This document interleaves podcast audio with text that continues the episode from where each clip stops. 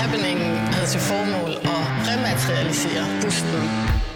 Så kommer der den her store tv-kanon op, tager fat i min arm og siger...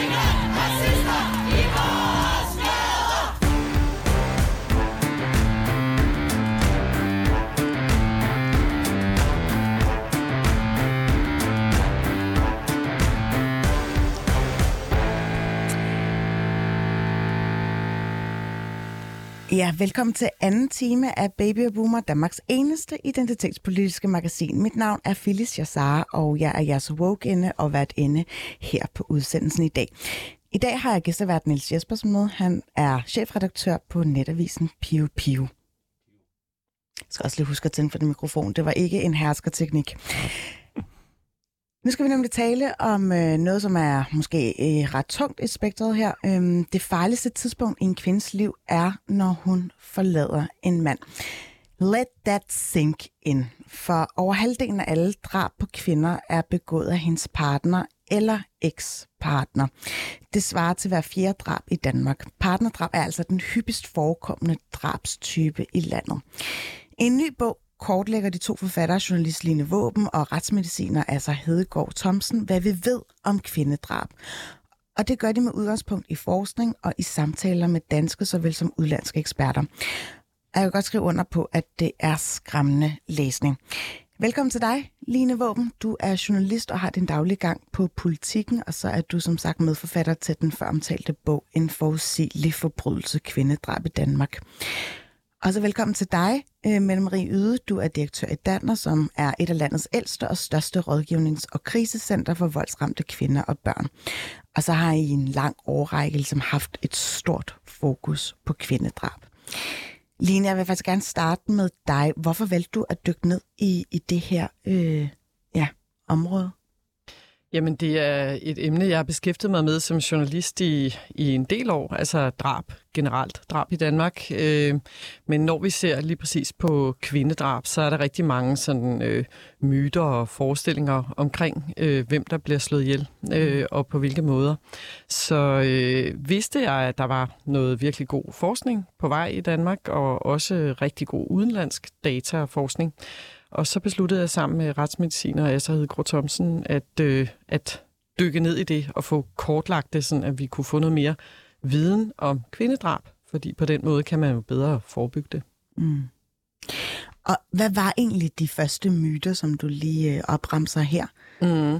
Jamen en af, en af de myter, der er, der er mange, men man kan sige, at en af de forestillinger, mange har, er jo, at de fleste drab på kvinder bliver begået af en fremmed mand øh, sent om aftenen. Det er i hvert fald noget af det, som mange kvinder går rundt og frygter. Altså et seksuelt drab på, mm. på en mørk gade. Men det udgør jo faktisk kun 6 procent øh, af alle drab på kvinder. Det behandler vi også i bogen og fortæller om, hvad det er for nogle typer drab. Men de udgør bare ikke en lige så stor andel som for eksempel partnerdrabene. Mm. Mm. Og så er der en anden myte, øh, som jo tit er, at det skulle slå klik for den her gerningsmand. Øh, at det ligesom pludselig, øh, så står han bare med en kniv, eller pludselig så kvæler han sin partner. Men det, som forskningen viser, er, at der tit er ting, der leder op til det. Der er farsignaler på forhånd, øh, og at øh, en del af de her drab faktisk mm. er planlagte. Og det får mig til at stille det her spørgsmål om, hvorfor tror I, at det her med partner- og kvindedrab har været så underbelyst? Øh, og tænker især fra sådan politisk hold. Det vil jeg gerne svare på. Ja, du skal bare gå lidt tættere på din mikrofon. Sådan. ja. ja, men jeg tror, det handler faktisk om noget, det Line siger, det her med, at vi tænkte, det sker i effekt, og så øh, er det jo helt umuligt at forebygge det. Det er blevet behandlet som, som enkeltstående tilfælde. Og så tror jeg, at det har været, det er jo sådan ligesom, kan man sige, volden i den yderste konsekvens, at øh, det her med, at det her, vi har haft berøringsangst i forhold til, øh, når kvinder bliver udsat for vold i deres parforhold, og i det hele taget vold i hjemmet. Øh, og det har jo været en proces, vi har rykket øh, os på, og det har bølget lidt frem og tilbage, hvor tabubelagt det har været. Men det er noget, folk synes er rigtig svært at blande sig i. Og det er faktisk også noget, myndighederne har blandet sig meget lidt i. Og øh, vi har også sådan haft noget sprog, som har, har sådan øh, minimeret, øh, hvad kan man sige, alvorsgraden af det, og kaldt det husspektakler og familietragedier.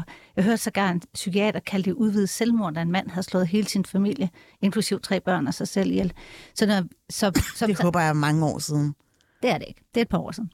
Men øh, altså, så, så der har været mange faktorer i det, som har gjort, at vi har simpelthen ikke haft et struktureret blik på det. Vi har kigget på det som enkeltstående tilfælde, og vil man sige, særligt med nu det fantastiske arbejde, I laver af ASAs forskning og også noget andet international forskning, så er der jo kommet lys på alle de her strukturelle årsager, vi kan se, og de mønstre, vi kan se. Så, mm. så nu har øh, samtalen rykket sig et andet mm. sted hen. Line, jeg, øh, jeg kunne ikke lade være med at tænke over det, mens jeg øh, hvad der, læste bogen. Det, det, det med sådan, har du ikke været fuldstændig overrasket i selve processen, altså i tilblivelsen af bogen? Hvad kom ligesom mest bag på dig der? Jamen, øh, der er en del ting, der er kommet bag på mig. En, en af de ting, som jeg synes er, var ja, overraskende for mig, da, da vi dykkede ned i tallene, var, hvor mange, øh, forholdsvis mange ældre kvinder, der bliver udsat for drab. Øh, også partnerdrab. Altså, man har måske en forestilling om, at, at det her er noget, der rammer yngre eller midalderne, men der er faktisk en del ældre kvinder i den her kategori også. Mm. Øh, så tror jeg også, at jeg blev overrasket over omfanget af, af andre ofre. Altså, at der er mange, rigtig mange selvmord øh, hos gerningspersonerne. Der er også rigtig mange børn, der bliver slået ihjel i, i de her sager. Øh, så det er ikke bare øh, kvinderne og partnerdrabene. Der er også nogen ud over. Mm. Niels, har du lyst til at stille nogle spørgsmål? Du står her jo. Ja, øh, det, det, det minder mig lidt om diskussionen om trafikdrab. Øh, jeg ved ikke, der er ikke nogen sammenhæng der, men det er noget, som også med et indtryk, man i mange år har behandlet som, det er bare en del af at have et samfund, at rigtig mange mennesker dør i trafikken, øh, og man gjorde ikke rigtig noget ved det. Og det øjeblik, man faktisk prøvede at sætte det og sige, hvad der udløser de ting her, kan vi forebygge det, så fik man antallet af trafikdrab til at falde markant. Altså, kan man håbe noget lignende kunne gøre sig gældende her, at, at, at man kan se en tilsvarende, og jeg er med på det to helt forskellige kategorier, men at nogle af de samme, sådan, den samme tilgang til det kunne, kunne virke? Jamen, Undskyld, jamen det er faktisk sjovt, du nævner lige præcis det med trafik, altså selvom de selvfølgelig overhovedet ikke hænger sammen. Øh, altså, var det ikke også har, politikken, der stod bag det? Øh, jo, vi, vi havde sådan et, et count, altså hvor vi, hvor vi sådan registrerede uh, trafikdrab uh, for, for en del år tilbage. Men noget, som er meget interessant, man har gjort i andre lande, er, at man har nedsat det, man kan kalde sådan havarikommissioner, hvor man rent faktisk gennemgår øh, partnerdrab øh, og ser, hvad kunne myndighederne gøre bedre. Altså fuldstændig ligesom, hvis der sker en togulykke. Øhm, og det synes jeg er jo ret interessant, altså at man, man gør det, og det fremadrettet ser på, hvordan kan myndighederne takle det her bedre. Øhm, det gør man både i Sverige og i Norge og også i Storbritannien i forskellige former. Så det der med at sætte sig ned og analysere, hvad er årsagerne, hvad er mønstrene, og så rette sig ind på det, det er jo, det er jo noget, man, man burde gøre, mener jeg, i Danmark. Jamen, jeg er fuldstændig enig. Altså, når man putter fokus på noget og finder ud af, hvad er det egentlig, der leder op til, ligesom man gjorde med trafikdrab, det samme bandedrab, og finde ud af, hvor er forebyggingspotentialet. Så når man bliver systematisk omkring det, så kan man jo forebygge nogle af dem, som Line også siger, og det er der nogle lande, man arbejder ret struktureret med. For jeg forestiller mig også, at man, man mangler meget analysearbejde i og med, at det er ret åbenlyst, hvem forbryderen er. Altså hvis du var i tvivl om forbryderen, så ville der jo sætte sig nogle kriminalassistenter og nogle analytikere ned, og de ville sidde og, og, og skulle ligesom, hvad hedder det, af, afklare forbrydelsen. Men, men når gerningsmanden ligger og død, altså, så, så er det nemmest jo bare sådan set bare at lukke den. Men det gør måske, at man mangler altså Altså hele den erfaringsopsamling, øh, både for den, de individuelle politifolk, øh, men også, at der ikke er noget at tilgå altså, for andre af retssystemet. Helt sikkert. Altså, man kan sige, at partnerdrab øh, bliver jo meget ofte opklaret, uanset om gerningsmanden begår selvmord eller ej, fordi det er ret åbenlyst, hvem der er den gerningspersonen. Øhm, så, så de er ret og jeg siger ikke, at det er nemt overhovedet for politiet, fordi de skal jo stadig øh, løfte en bevisbyrde for at få dømt en, en person for drab, men det er bare stadig sværere at opklare klare sådan et, øh, et drive-by shooting. Øh, så, øh, og det er også en af grundene til, tror jeg faktisk, at man i offentligheden har hørt meget mere om for eksempel bandedrab eller seksuelt drab for den sags skyld, fordi der har politiet brug for offentlighedens hjælp til at opklare nogle af de her drab, mens hvis en mand tæver sin kone ihjel i en, i en lejlighed ude i Birkerød, og, og man ligesom, han går ned og melder sig selv bagefter, så hører vi ikke særlig meget om det i offentligheden, fordi at øh, politiet har ikke brug for offentligheden. Mm. Men hvad, har I et indtryk af, hvordan man prioriterer det her? Altså, vi, vi har jo en bandeenhed, altså når der er noget, der har offentlighedsinteresse, så er der jo også en tendens til, at politiet afsætter nogle særlige ressourcer og samler en ekspertise. Altså gør det samme så gældende her med, øh, med, med partnerdrab? Nej, det gør det ikke, og øh, der, der er sket nogle rigtig gode ting. Vi har fået nogle særlige enheder nu i politiet med det seneste, øh, den seneste politiaftale, som skal have fokus på øh, både vold i de nære relationer, men også voldtægt og stalking og negativ social kontrol, så de får noget special ekspertise. Men når vi taler med politiet, så er det jo også noget af det, de fremhæver, det er, at øh, de er jo nødt til at agere efter, hvad det er, de bliver bedt om at lave, og hvor der nødt til at sige det også, er det politiske fokus. Så når vi som samfund siger, at vi kan ikke have de her bander, der render og skyder hinanden ud i gaden, og vi sætter frygtelig mange ressourcer her og laver bandepakker, så er det klart, det, det øh, hvad hedder, filtrerer jo hele vejen ned i systemet, og man laver nogle særlige øh, målemekanismer og nogle særlige øh, enheder, som skal tage sig af det. Øh, og der, der håber vi jo på, at noget af det her også bliver noget af det, vi som samfund siger, jamen, der ligger et forebyggingspotentiale, det skal vi simpelthen have gjort noget ved. Vi kan ikke bare læne os tilbage og, øh, og, og ikke være interesseret i at forebygge det. Men det kræver også, at man at der er en prioritering i politiet, og nogle gange, i hvert fald min oplevelse er, at det kræver en politisk prioritering, hvis der skal være en prioritering mm. i politiet også. Mm. Hvad, vil sige spørgsmål. Hvad, hvad med den akademiske verden? For jeg tænker, at der må sidde en masse muskler derude øh, af af mennesker, der sådan set ville være i stand til, hvis de fik adgang til nogle af de her sagsakter, og kunne forske i det her. Øhm, sådan, så det er måske ikke kun er politiet, der også skal opklare indbrud i sommerhus, og hvad ved jeg. Øh, at man måske kunne få nogle af dem til at, at løfte opgaven. Jamen, det er jo sådan set det, vi har gjort. Vi har skrevet en bog, der handler om drab på kvinder. Det er et samarbejde mellem mig og en forsker, som er retsmediciner ved Aarhus Universitet, og vi har inddraget forskning fra øh, udlandet. Vi har interviewet over næsten 40 kilder i otte forskellige lande. Så forskningen og viden, den ligger her, her med den her bog. Mm. Øhm, der er også en del forskning i, i Danmark og også i de skandinaviske lande, som, som er lige til at tage og, og bruge. Så, så det er ikke fordi, jeg ikke synes, vi skal have mere viden på bordet, men der er i hvert fald ret meget viden, og det viden skal mm. vi i første omgang se, om vi ikke kan få brugt. Og noget af det, vi ved, det er, at 6 procent af drab på kvinder, det bliver faktisk begået af en øh, ja, tilfældig fremmed seksuel øh, forbryder. Men alligevel så ligesom om, at der er en meget, meget øh, større frygt. Øh, altså, øh, altså den frygt fylder helt vildt meget hos kvinder. Og jeg tænkte på, sådan, burde vi i stedet gå og frygte vores partner i højere grad? Det synes jeg er at tage den for langt, fordi det er jo stadig heldigvis øh, få drab, der bliver begået øh, i Danmark. Men det, som jeg synes er vigtigt, det er, at vi retter vores forebyggelse derhen, hvor den gør størst nytte. Og det vil sige, at det er meget svært at forebygge seksuel drab. Vi ved, øh, jeg har talt med den, en kanadisk forsker, som er den førende i hele verden på det, og han siger, at det er fuldstændig tilfældige ofre. Mens når man taler om partnerdrab, så er det ikke nødvendigvis tilfældige ofre, og der er rigtig mange ting, man kan se, der går forud. Så det er der, man skal række sin forebyggelse hen om kvinder øh, skal gå og frygte deres partner, eller når de ligger sig ned på hovedbuden, så skal kigge sig sådan skævt til venstre. Altså, det synes jeg jo ikke, at man skal. Men det kan være godt for os alle sammen at kende de advarselssignaler, som i usunde forhold kan lede op mm. til et partnerdrab. Og det er jo blandt andet psykisk vold, vold øh, og en række andre ting, vi lægger frem i bogen. Mm. Hvorfor har vi en sådan tendens til at lægge ansvaret for altså forebyggelsen over på kvinderne frem for på mændene? Æh, det, det, hy, det, mest, det hyppigste spørgsmål, jeg får, når jeg udlaver oplæg, det er, hvorfor går hun ikke bare? Øh, og det er jo, det virker jo logisk. Hvis du bliver udsat for vold, hvorfor bliver du der så? Men det er jo den dynamik, der er i de her voldelige parforhold, og vi ved jo, at en del af de her drab er der gået øh, psykisk vold forud. Men det tror jeg, vi gør øh, også andre steder, men vi kigger på offrene og siger, hvorfor øh, fjerner de sig ikke fra den situation? Øh, det samme med voldtægt, det var det samme snakke, der var i hele debatten op til samtykke. Øh, og der er faktisk en norsk forsker, som har lavet sådan et, et studie tilbage i 80'erne, hvor han identificerede nogle, det der kendetegner det ideelle offer. Og det ideelle offer kender ikke sin gerningsmand. Det er ude der værd i evne. Det kan ikke bebrejdes for at være der, hvor det er.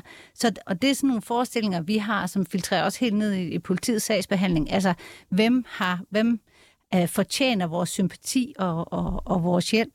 Så, så der ligger sådan nogle mekanismer i det her med, at man øh, har boet sammen med den her mand i 10, 15, 20 år, før han dræber en mm. og har været udsat for vold. Øh, og så øh, har vi det der blik på, øh, men kunne hun ikke have gjort noget for at, mm. at undgå at blive dræbt? Ikke? Og det er jo den, vi skal have, have vendt fordi man skal forstå dynamikken i, i volden øh, for at forstå, hvorfor hun ikke er gået. Og samtidig så skal vi jo også have meget større fokus på, hvordan adresserer vi de her voldsmænd, så de ikke bliver til drabsmænd.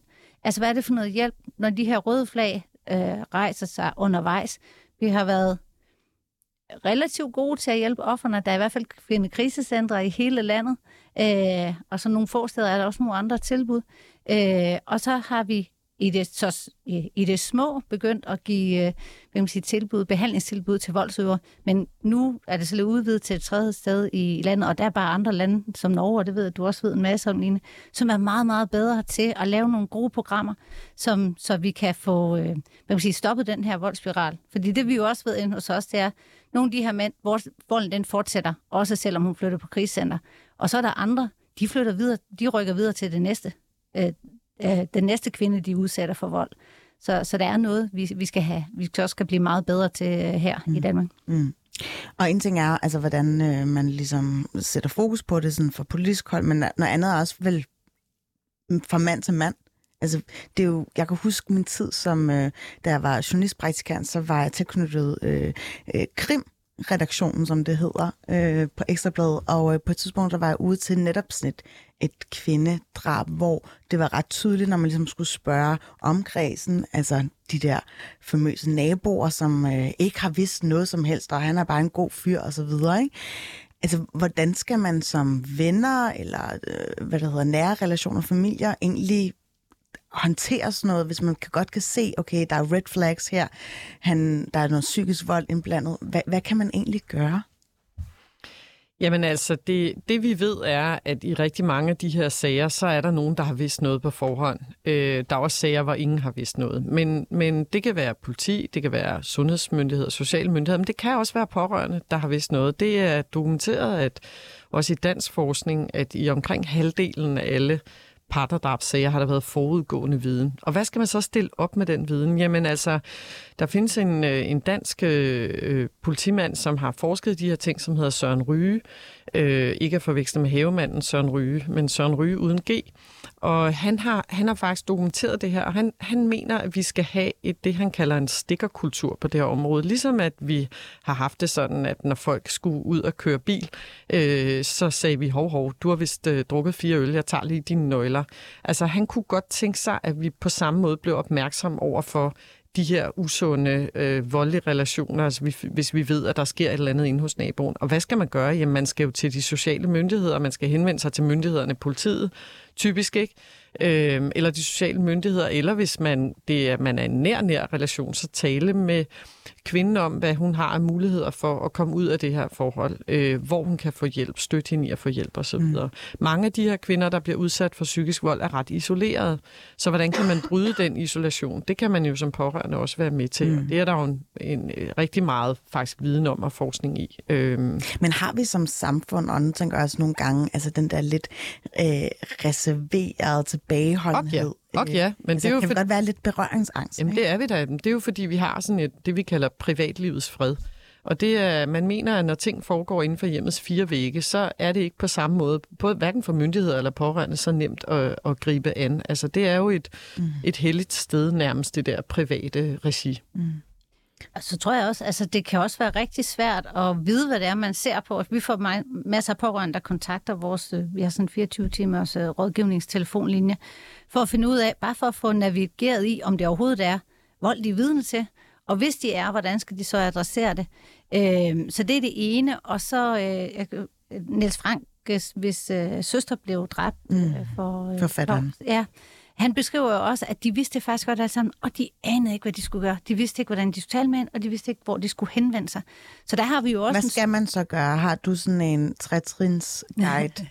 altså det første er jo i hvert fald, fordi det er rigtigt der med isolation, er jo noget af det, øh, man skal række ud til... Nu taler jeg om kvinder, der er udsat for Man skal række ud til kvinden, Øh, og der kan man godt blive afvist i første omgang, fordi for det første så skal hun måske selv forstå, at hun er udsat for vold. For det andet, så er det skamfuldt for hende og alt muligt andet.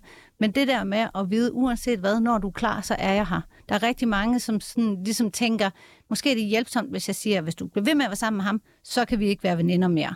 Mm. Og, øh, og det lyder jo egentlig logisk, men, men det er bare rigtig ved, rigtig vigtigt, at hun ved, at når, øh, når, når, når muligheden er der, så, eller når hun er klar, så er der nogen til at gribe hende.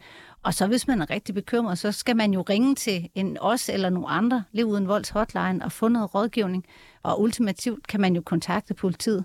Altså hvis man er sådan seriøst i, i bekymret, fordi Øh, det, nu prøver vi at få ud, at det er jo særligt det her, i den her tid, lige efter brudet, hvor det kan blive rigtig, rigtig farligt. Så hvis man er rigtig bekymret der, og man ligesom fornemmer, at ens øh, søster, mor, whatever, er lidt afvisende på farligheden af det, så synes jeg, at man skal kontakte eventuelt politiet eller nogle andre og få noget mm. rådgivning omkring, mm. hvordan man ser det. Nu var du faktisk lidt inde på det før, øh, Mette Marie, men der er jo kommet der udspil øh, til en national handlingsplan for partnervold og drab. Jeg har lyst til at spørge jer begge to, mener I, at den er ambitiøs nok? Altså, jeg kunne virkelig godt tænke mig, at man øh, inddragede noget mere af den viden og forskning, der findes. Øh, det er jo en handlingsplan, som blev til øh, meget, meget hurtigt øh, på ryggen af, at der pludselig opstod en debat i kølvandet på et kvindedrab i starten af året.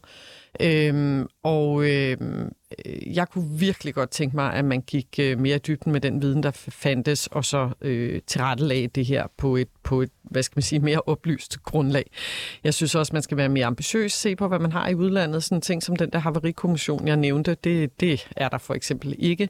Øh, der er heller ikke et, øh, et, en, en registrering, altså et, det, man kalder et, i udlandet kalder et femicide watch, som øh, FN har opfordret øh, alle lande til at lave, hvor man simpelthen tæller og, og, og, og kigger på de her drab for at blive klogere.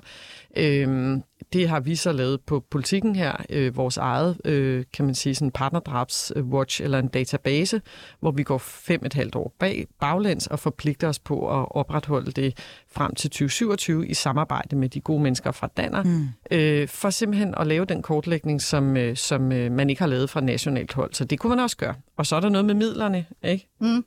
Jo, altså jeg vil sige, den er jo ambitiøs på den måde, man faktisk prøver at gå sådan helhedsorienteret til værks. Altså at sige, det nytter ikke noget, vi bare laver oplysningskampagner, jeg tæller mig lige tættere på, øh, og så laver nogle tilbud, som er kvindekrisecenter for eksempel. Vi er nødt til at have hvad kan man sige, hele spektret fra forebyggelsen over at man skal blive bedre til at opspore. Alle skulle have den viden, der skal til for, at de kan handle. Det gælder myndighederne, det gælder os alle sammen, det gælder særligt myndighederne. Myndigheder skal kunne samarbejde, og så skal der være et tilbud. Og den tanke er sådan set med. Og det er fint. Så er der nogle huller i den plan, som for eksempel den ambulante rådgivning. Øh, og så er jeg enig i, i forhold til drab. Altså, de har jo faktisk været ind og kigge på de her otte skridt, som den engelske forsker Jane Monkton Smith øh, har identificeret. Øh, og det, der er lidt utydeligt, det er, at de punkter, som går ind mere specifikt og skal øh, hvad kan man sige, understøtte der, hvor hun har brudt, det er lidt utydeligt, hvad det præcis er. Altså, det er sådan nogle kriterier, eller det er sådan nogle øh, handlings... Øh, ja, der er 22 øh, indsatser beskrivelser, i alt. Ja, ja, der er 22 indsatser i alt, ikke? Så man har tænkt det med, men øh, jeg kunne godt have tænkt mig, at haverikommission mangler vi helt klart, eller vi kan, ja, en drab, partnerdrabskommission, og så er der det her med, at man igen har puttet det på det, der hedder SSA-reserven, altså midlertidig finansiering. Og jeg er nødt til at sige, at det her problem, det er ikke væk om fire år. Mm. Så der synes jeg, man skulle have mere ambitiøst sagt, det er faktisk et strukturelt løft, vi har brug for nu. Og vi har ikke brug for, at vi ikke er sikre på, om der er finansiering til alle de her ting, øh, også om fire år. Mm. Så på den måde, ambitiøs nok i tankegods, måske mindre ambitiøs i forhold til finansiering, og så er der nogle huller. Og hvis du spørger ministeren, så siger hun, det her det er et første skridt, og der er også en politisk virkelighed, det, det er fint nok, men vi er jo selvfølgelig nogen, der tillader sig at, at være ja, lidt kritisk på det anyway. Og er utålmodig, fordi man kan jo være fristet til at spørge, hvor mange drab skal vi nå ud, eller øh, skal der være begået, før vi ligesom råber vagt i gevær. Niels, har du øh, nogen yderligere kommentarer? Nej, jeg synes, det var interessant. Jeg vil nemlig bare lige fiske det her øh, indlæg frem. Du har engang skrevet faktisk i Dagbladet Information. Det er ikke øh, maskuline værdier, der får mænd til at begå overgreb. Jeg ved godt, at overgreb og drab ikke er to sider af samme stykke, men øh, du begrunder det her med, at altså, i stedet for at vi altid skal sygeliggøre mænd og deres levevis, så skulle vi måske prøve at dyrke de mandlige karaktertræk, der handler om mod og ansvar. Altså det der med, at det skal være mere legitimt for mænd at ligesom sige fra over for andre mænd, lige så snart de observerer, eller der er ligesom uler i mose, som man kan ane, okay, han er på vej til et sidespor. Så det får mig bare til at, at stille det sådan lidt uh, kringlet spørgsmål. Sådan, er der ikke også nogle indsatser, man allerede kan rykke ind i, altså fra folkeskolen af? I forhold til, hvordan, hvordan mænd øh, har det med deres maskulinitet, altså, altså ja, det at altså... være mand. Altså man kan sige, at i vores bog øh, går vi rigtig meget ind på øh, også nogle ting omkring maskulinitet og ejerskab, og hvor, hvor er det ligesom, det kommer fra. Altså det her øh, maskuline ejerskab. Og hvad er det, der sker, når en mand mister sin kvinde, eller hvis han for eksempel bliver udsat for et statustab? Og det, det kan vi for eksempel se i nogle af de her drabsager, som ikke nødvendigvis handler om, at en kvinde er gået, eller der har været vold, men at manden har mistet for eksempel sit job, at han er økonomisk huset på vej på tvangsauktion, og så øh, smelter han helt ned og begår mm. drab på måske hele sin familie. Så der er nogle ting, der handler om maskulinitet, og som handler om den måde, øh, man forstår sig selv på. Skal man så ind allerede i vuggestuer og børnehaver og øh, gøre noget ved det? Altså, det, det er jeg ikke den rette til at vurdere. Jeg kan bare sige, at der er i hvert fald en masse køn på spil her også. Mm. Og så køn i form af, at mænd er mere voldsparate, ergo mere tilbøjelige til at begå de her drab. Altså, jeg synes i hvert fald, man kan sige, at ja, 95 procent af alle drab på kvinder er begået af en mand. Men det er jo både noget omkring måske voldsparathed, men det kan også være noget omkring maskulin identitet. Det kan have noget at gøre med, at mændene er stærkere end kvinderne, hvis det kommer til en kampsituation. Der er mange forskellige ting på spil. Jeg tror ikke, det er nok bare at sige, at, at mænd er mere voldsparate. Det tror jeg er for simpelt. Mm. Hvad siger du, Mette Marie? Jamen, jeg synes jo, at den kønsmæssige slagside, de her partnerdrab, taler lidt for sig selv, og også nogle af den, den viden, vi har også om, om nogle af de drab, der, der så er på mænd. Det gælder ikke dem alle sammen, men nogle gange har der faktisk været vold forud mod kvinden. Så der er et eller andet med det der med kontroltabet, og den ydmygelse, der ligger i det, mm. som jeg tror kan være knyttet til det her med, hvad er, hvad er det for et maskulinitetsbegreb, man køber ind i, Øh, og så er jeg fuldstændig enig med dig i, at, at øh, hvis man sådan på den lange bane, du var jo talt med Cecilie Nørgaard om, hvad man skal gøre i børnehave og og det hun øh, forsket i i flere år, jo er rigtig dygtig på det. Men, men det her med at arbejde med, hvordan kan vi også, hvad kan man sige, udfordre nogle af de her stereotyper, så vi i virkeligheden kan få mere øh, ligeværdige øh, øh, relationer, men også få et, øh, et, en anden måde at udtrykke sig på, hvis man, øh, hvis man, øh, hvis man føler sig presset på den ene eller den anden måde. Øh, og, og hvordan kan man også tale med sine kammerater om det? Altså, hvad, hvor, altså er det i orden? Du, hvorfor fanden tjekker du hele tiden hendes Facebook og, og har den der kontrol over hende? Det er ikke cool. Mm. Altså, øh, så der er mange måder på det, men, jeg, men øh, ingen tvivl om, at der er noget med... med jeg hilser i hvert fald en... Øh en manderevolution velkommen. Mm. Øh, Line Våben, tusind tak, fordi du gad at komme ind og fortælle om din, øh, din bog her. Øh, du er journalist og øh, forfatter. Og øh, også tak til dig, Mette Marie Yde, direktør i Danner.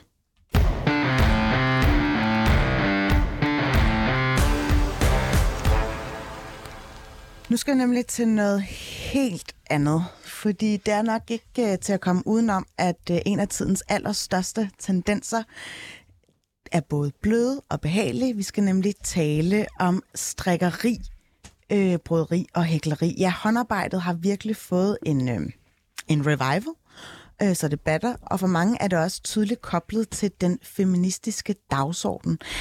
Men hvordan er håndarbejdet ellers blevet tidligere øh, forbundet med traditionelle kønsroller blevet en af tidens hotteste trends? Det skal vi blive klogere på den næste halve time med mine to strikkekyndige gæster. Velkommen til dig, øh, Louise Gram Øh, du er håndarbejdsredaktør på Hendes Verden og redaktør på Krea-magasinet Sallis, og så er du også medforfatter til, til det kreative manifest Feministisk Kreabog. Også velkommen til dig, øh, Trine Runge Jessen. Du er indehaver af Bryderist, og så afholder du også Badass Bryderi-workshops og events. Ja, tak. Først og fremmest, hvorfor er det så fedt at strikke og, øh, og lave håndarbejde? Altså, det tror jeg måske, Louise, hun skal svare på, fordi jeg broderer jo sådan set mest. Ja. Men håndarbejde, ikke? ja, ja. Øhm, øh, både... håndarbejdet er både... Øh, øh, det ligger jo perfekt i tråd med tiden, med bæredygtighed og, og kunne producere selv. Øh, og så er det også bare øh, rigtig mange kvinder, der også har fået øjnene op for, at det er en god måde til at udtrykke sig på og være kreativ. Og, øh, og det bliver brugt på mange måder. Og så giver det også øh, med, med de sociale medier, øh, så knytter kvinderne sig jo sammen og får kæmpe netværk og interessefællesskaber. Mm. Hvad siger du, Trine? Jeg er fuldstændig enig. Øh, jeg synes meget det her med, at øh, i dag der skal man jo præstere noget hele tiden, og vi bliver målt og vejet på alle mulige parametre. Og der synes jeg, at håndarbejde det er helt genialt, fordi der kan man præstere noget, eller hvad det, lave noget, uden at skulle præstere og måles og vejes. Mm. Det er klart, hvis man lægger det op i øh, Facebook-grupper og alt muligt, så kan der jo godt være nogen, der, der måler og vejer det. Men, men som udgangspunkt, så synes jeg, det her med, at man laver noget for, for ens egen skyld, øh, det er mega fedt. Og så får man det her frirum, sådan en, øh, en mental pause. Fordi der sker noget, når man laver noget håndarbejde, mm. hvor man øh, simpelthen bare går på, øh, det ved jeg sgu ikke. Man bliver bare, man bliver bare glad og tilpas, vil jeg sige. Mm. Og hvordan har så altså, kvindekamp og feminisme så noget med håndarbejde at gøre? Øhm, altså, historisk set, så har, har, har kvinder jo altid brugt håndarbejdet til at, at, til at udtrykke sig og til at fortælle historier. Og det har jo været knyttet ind i, i kvindekampen på forskellige måder historisk set. Mm. Øhm, øh, og brugt til oprør. Øh, blandt andet med øh, hønsestrik i 70'erne.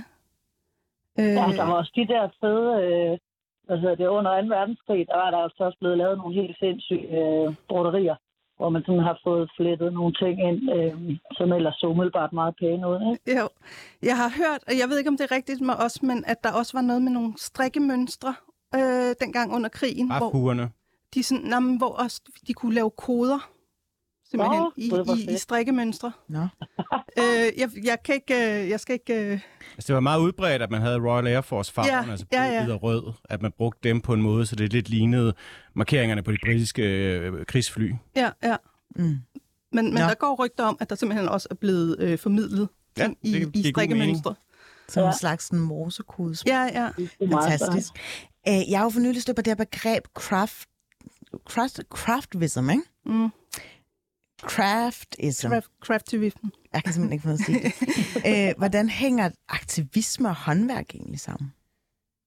Øh, øh, mm, jamen, det er, jo, det er jo det samme. Det er jo øh, en god måde at, at både at komme med nogle statements og, og bære dem på sig, eller, eller som, som street art. Mm. Altså. Ser du dig selv som aktivist? Det er, også, det er jo et sjovt og anderledes udtryksform, kan man sige. Den er sådan lidt mere subtil end det der med at hvad hedder det, gå rundt med et øh, fæsende banner på en eller anden mm. måde. Ikke? Så det her med, at man selv ligesom har dels måske lavet sit eget øh, aktivistiske slogan eller øh, motiv af en eller anden art, øh, det gør jo, at det er ens helt eget. Så synes jeg bare, det, det kan noget. Man kan, man kan sætte et øh, broderi på, på jakken, eller selvfølgelig strikke en sweater, hvor man også øh, laver et eller andet gak på. Mm. Men en ting er selve outputtet, man får ligesom ud af det, noget andet er selve ja, det øh, kollektiv, altså det der fællesskab. Mm. Og mit øh, Instagram-feed, det flyder ligesom over med de her virkelig forskellige artede Instagram-konti med, ja, som også øh, indbyder til events, man kan komme til strikkedebatter. Men undskyld mig, og nu afslører jeg måske, at øh, jeg er lidt biased her, men er det ikke også en god undskyldning bare for at mødes og øh, ja, snakke og sludre? Øh, nej, det synes jeg ikke. jeg har aldrig strikket noget for at snakke og sludre, men, men fordi at, at, øh, at det bare er enormt fedt at have et billede inde i hovedet, og så bare med to pinde og en tråd mm. kunne, øh, lave det til, til en virkelig 3D-ting. Ikke? Øh, og øh, for mig øh, føler øh, jeg egentlig ikke så meget, at vi diskuterer feminisme, men en mærkelig fordom omkring håndarbejde. Jeg synes slet ikke, at de to ting egentlig er forbundet Nej. som sådan. Altså, øh, for nogle år siden skulle vi diskutere, om man måtte sprøjte noget i læberne, hvis man var feminist, og nu skal vi så diskutere, om man må strikke. Det, for mig har de to ting ikke noget med hinanden at gøre. Mm. Øh, Men, Nej, det oplever jeg heller ikke. Altså, jeg, har en, jeg har en ret stor Facebook-gruppe, hvor der er altså en fantastisk øh, masse vanvittige mennesker inde. Og, og det der fællesskab, øh, det er bare helt fabelagtigt. Det der med at mødes øh, over en fælles interesse, som i mit tilfælde er noget relativt niche, crazy broderi, øh, det kan jo se, hvad det gør for folk. Øh, det her med, at man, øh, man lige så forsigtigt lægger et eller andet fuldstændig handicappet ud, man har lavet i en største forsøg på, på at lave noget håndarbejde, og så bliver man bare blæst bagover af kærlighed, og folk siger, hold kæft, hvor er det fedt, Elisabeth, man bare fyrer den af, det er skide godt. Så det der med, at man kan blive løftet i sådan en flok, ja, det, det kan virkelig, det kan sgu gøre en glad. Mm. Men er det, ikke mere, altså, er det ikke øh, mere sådan linket til, hvorfor feminisme og håndarbejde har noget til fælles, end at man problematiserer det? Øh, og det, øh, altså, for mig er det naturligt at bruge det, fordi jeg vil alligevel lave håndarbejde. Og så er det ja. en naturlig ting at, at knytte de ting ind, som jeg synes, øh, som optager mig. Øh. Hvad siger du, øh, Trine? Ja, der, den er jeg helt med på. Altså, det er jo, det er jo min udtryksform, kan man sige. Øhm, og at det så er, at, at det er en gammel udtryksform, det øh, ved jeg sgu ikke. Det er, ja, ej, det har jeg sgu ikke så meget. Jeg, jeg tror bare, at det er... Øh, ej, jeg må sige, der melder jeg sgu også lidt pas på. Det, det er bare det, det er den måde, jeg arbejder på. Mm. Og at man så har nogle budskaber med det, det, øh, det behøver man sgu ikke at problematisere sådan super meget over, synes jeg. Mm. Men flere af de her strikkebøger bliver jo også lidt markedsført som en, altså, som en alternativ og kreativ gør det selv strømning, der ligesom gør op med forbrugskulturen og betoner ligesom glæden ved selv at skabe. Det var det, det du kom ind mm. på, Louise. Øh, men hvor systemkritisk kan, har jeg lyst til at spørge, sådan, er det egentlig at købe det her rimelig dyre garn fra moderigtige butikker? Øh... altså, det, man behøver jo ikke at nødvendigvis skulle være systemkritisk for at strikke noget. Øhm. Nej, det, den er jeg sgu også med på. Altså, jeg vil sige, der, der er nogle ting, der kommer frem, som, øh, som nogen måske har glemt lidt. Og det er jo det her med, at man kan genbruge, gå i genbrugsbutikker, man kan også træve ting op og sådan noget. Og på den måde, så kan man jo være med til at, at, at, køre sådan en mm. linje med, at man er bæredygtig og sådan noget, ikke? Hvad siger, sit tøj. Hvad siger du, Niels? Øh, min mor er en ivrig og meget dygtig strikker, og jeg står virkelig irriteret på mig selv over, at jeg ikke tog de slips på i dag, hun har strikket Ej, til mig. Fantastisk. Øhm, og det er, jo også, det, er jo, det er jo en herlig øh, nordisk også dansk tradition, fordi det er jo sådan i Danmark, at vi historisk har haft mange måneder, hvor det nærmest har været for mørkt til at, at, at lave så meget, og jorden var for kold til, at man kunne arbejde i den, og så har folk jo siddet og strikket og, og, og hæklet og gjort ved også, fordi det har været meget koldt, så man har også brug for, øh, for tøjet. Øh, så det er jo herligt, at det foregår stadig. Men jeg, jeg, jeg tænker sådan, nu, nu er jeg selv øh, kommet op og været middelalderne, og sådan mænd omkring mig, de kaster sig også over sådan nogle hobbyer. Det er sådan, de begynder sådan at ryge deres eget kød, eller de brygger deres eget øl, eller, eller laver også sådan nogle øh, craft-agtige ting. Og det, der sådan gør sig gældende det, er jo også, at det er jo ikke en sådan, verdens mest effektive eller økonomiske måde at producere noget på. At det så strikning, kan man sådan lidt groft sige, at det er sådan kvindernes variant af at, at mikrobrygge deres eget øl, eller øh, videre. Ja, det kan man sige, bortset fra, jeg tror aldrig, der er nogen, der har spurgt en mand, om han føler sig kvindeundertrykkende, hvis han brygger øl. Det har du fuldstændig ret i, nej. Altså, eller spurgt, om det er en del af en, en maskulin kamp. Ja, ja, han ryger ja. sit eget kød. Er det, øh, hvordan udtrykker han sig politisk øh, omkring det? Nej. Mm, mm. Det er bare fordi, at øh, jeg har det her indre billede, øh, Louisa, da du lavede den her tampon-sweater. Mm. Øh, prøv lige at fortælle lidt om, om den. Den har jo rimelig meget kraftfuldt udtryk, hvis man ja. med den. Ikke? Jeg har faktisk lyst til at iklæde mig den her på redaktionen. Den er jo mega flot. Øh, men det er øh, også for mig ment også med et glimt i øjet til hele den her debat omkring, at vi skal rende rundt og diskutere, hvordan man er man mest rigtig feminist, og, og hvordan skal man se ud, og hvad skal man mene, og hvad, altså for mig er, er feminisme en teori om, at alle mennesker er lige, og øhm, øh, jeg kan ikke se, at, at, øh, at det at strikke eller øh, sprøjte noget i læberne kan have noget med det at gøre. Mm. Hvad siger du, Niels? Jamen, det var, hvis, hvis jeg må udfordre det her, og, og nu kan jeg starte med at skyde mit eget argument ned. Jeg ved godt, der ikke er nogen modsætning mellem at udtrykke sig kunstnerisk og lave de ting, og så lave, øh, altså organisere sig og melde sig ind i partier og sådan ting. Men jeg synes, der er, altså nu, nu er jeg med i et program, der hedder Baby og Boomer og sådan ting, hvor præmissen ligesom er, at, at de unge har ret, og boomerne er nogle idioter. Øh, og, og jeg, jeg synes jo, boomerne er, er en Preach. ret fantastisk generation, fordi det er jo dem, der virkelig har skabt rigtig meget af det, vi nyder godt af. Altså det er folk, der er født ind i et meget fattigt samfund, hvor der ikke var ligestilling ligestilling, hvor der ikke var særlig meget øh, sådan, øh, egalitarisme imellem klasserne, og, og det er jo virkelig dem, der sådan har taget det store spadestik i forhold til velfærdsstaten. Det er også dem, der har taget det store spadestik i forhold til kønnenes ligestilling. Altså det kan godt være, at min mor hun ikke gik på barrikaderne, men det at hun flyttede ud af landbrugssamfundet og, og tager på gymnasiet struer og begynder at drikke øl og, og, og så videre. Altså det, det, er jo, det er jo et skridt, som million danske kvinder tog frem. Øh, og det, som boomerne gjorde, var jo, at de gik sammen, de organiserede sig kollektivt, de meldte sig ind i fagforeninger, de gik på højskole sammen, de meldte sig ind i partierne, og, og de kunne godt acceptere, at man ikke behøvede at være enige om det hele. Altså det, det var ligesom det handlede om at, at bygge store fællesskaber. Og jeg kan ikke, nu, nu har jeg kommet en alder, hvor jeg godt sådan kan se ungdom lidt udefra, og noget, der sådan slår mig ved ungdom, det er, der er masser af idealisme, men der er også en helt ekstrem individualisme. Altså man organiserer sig meget øh, for sig selv, man finder sammen med meget få grupper, øh, eller få øh, andre mennesker, som er enige med en, man bruger enormt meget tid på og, øh, og, og differentiere sig fra de grupper, man ikke er enig med, selvom man måske faktisk lidt deler agenda. Øh, og, og udtryksmidlerne øh, er også enormt individuelle. Øh, så jeg tror, det jeg vil, sådan, vil, vil udfordre, det er, altså, øh, mangler der ikke også, øh, eller, eller kan der ikke være en risiko for, at når man udtrykker sig så individuelt, at man ikke glemmer, at det er altså den kollektive kamp, at, at det er fællesskaberne, der sådan set har skabt de helt store fremskridt for, for ikke bare ligestilling, men rigtig mange af de ting, vi er glade for i Danmark? Mm. Øhm, men men øh, det, er jo, det er jo netop det, vi siger omkring håndarbejde, at der, øh, det fede ved det er, at, at jeg kan knytte forbindelser til øh, mm. altså ældre kvinder, øh, unge kvinder, øh, mm. alle mulige kvinder, som, som jeg ellers intet har til fælles med, kan jeg sagtens mm.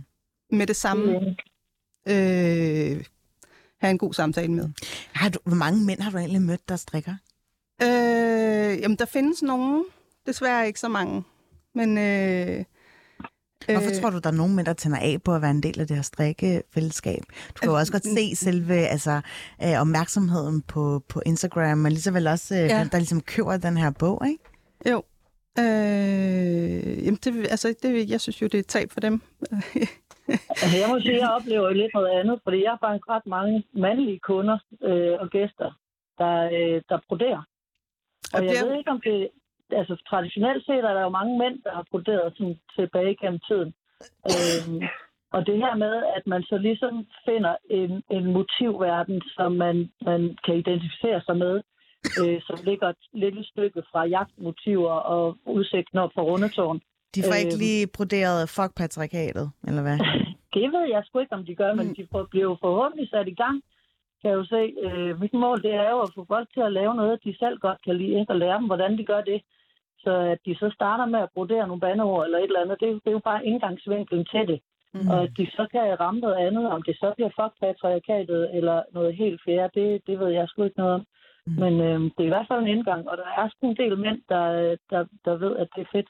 Der, der kommer mænd også til øh, workshops. Ja, ja, det gør det. Og det er ikke kun for at drikke bajer. jeg mindes, at øh, den store strikkedyst, som er den her øh, finurlige altså, øh, pendant til den store bagedyst, ja. øh, som jeg tror, ja, det må vel være TV2 Syd, som øh, en, en af reg, øh, regionstationerne står bag. Der er der jo faktisk nogle mænd med, men de når ikke særlig mm. langt. Øh, jeg, jeg tilstår, jeg har ikke set det. men altså, er der bare et eller andet ved, at, at øh, nu øh, det der med at være lidt nørdet, eller måske bare sådan at sidde sammen og være lidt rolig, at det måske er mindre appealing til mænd? Er det dit indtryk, Louise? Mm, nej, at det er mit indtryk, at, at de mænd, som så kommer, at de så hurtigt synes, det er enormt sjovt og hyggeligt. Og, øh, og også det, som er, er, er fedt lige nu, som er netop det der med, at der er meget sådan holdning til, at det behøver ikke at være perfekt. Og, og øh, man, man skal bare slå sig løs mm. og lave det, der er sjovt. Mm. Øhm, Nils, hvad, hvad strikker din mor egentlig her på faldrebet? Jamen, hun strikker huer og trøjer og ja, slips. Pussy hats måske? Det, jeg tror, hun har til gode at strikke en pussy hat. Jeg er ikke sikker på, at hun ved, hvad sådan en er. Øh, men, øh, men det kan godt være, at, øh, at det bliver det næste. Jeg ved ikke, om du har set det her i, i øh, valgkampen. Så har der faktisk været nogle politikere, der har været med til at lave, øh, ja, jeg tror, det hedder øh, øh, strik, drik og, ja, øh, og debat øh, foranledet af Rosa Lund og vist også Samir Nauer fra, øh, fra Radikale. Ja, var det ikke uh, Pernille Wermer, der var vred over, hun ikke var inviteret? Eller sådan? Hun var ikke inviteret. Ja, der var et eller andet, Øv, øv, øv. et eller andet opgør i Men strikkemiljøet. jeg tror i hvert fald, at der var kø helt ude på vejen, og jeg tror, at den sidste, der ligesom fuldendte kabanen, var hvis Pia Olsen Dyr. Så jeg kan godt se, at det måske er, er for et uh, helt særligt ensemble der. Men, men er det noget, som du kunne finde på at dukke op til? Ja, jeg er ikke en stor Virker lidt som en socialdemokratisk strik. Ja. jo, jeg, jeg, jeg har stor opbakning. Jeg synes, det er fedt, at, sådan gør, at man gør sådan nogle ting, men der, der skal også være nogen til at gå i med de andres strikkede slips og drikke deres mikrobryggede øl og spise deres kød, og øh, den, den rolle tager jeg så på mig, og, og det, det er jo også nødvendigt for, at... Jeg tror ellers, det ville klæde dig helt vildt meget at gå i meget mere strik. øh, det kan godt være. Især når vi så stod ja, en med en tampon eller et eller andet. Den har du til gode. Øh, tusind tak, Louise Gram, øh, håndarbejdsredaktør og øh, forfatter til den her øh, bog, øh, Feministisk Krægerbog. Tak fordi du gad at komme med i studiet. Og også tusind tak til dig, Trine Runge Jessen, som er med på en telefon, protorist, og øh, så holder du også de her workshops og events. Tak fordi I var med. Selv tak.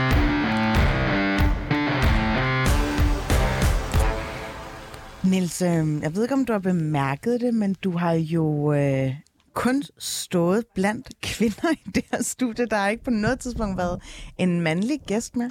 Nej, men jeg føler mig også lidt utryg. Hvordan? Nej, det gør jeg ikke.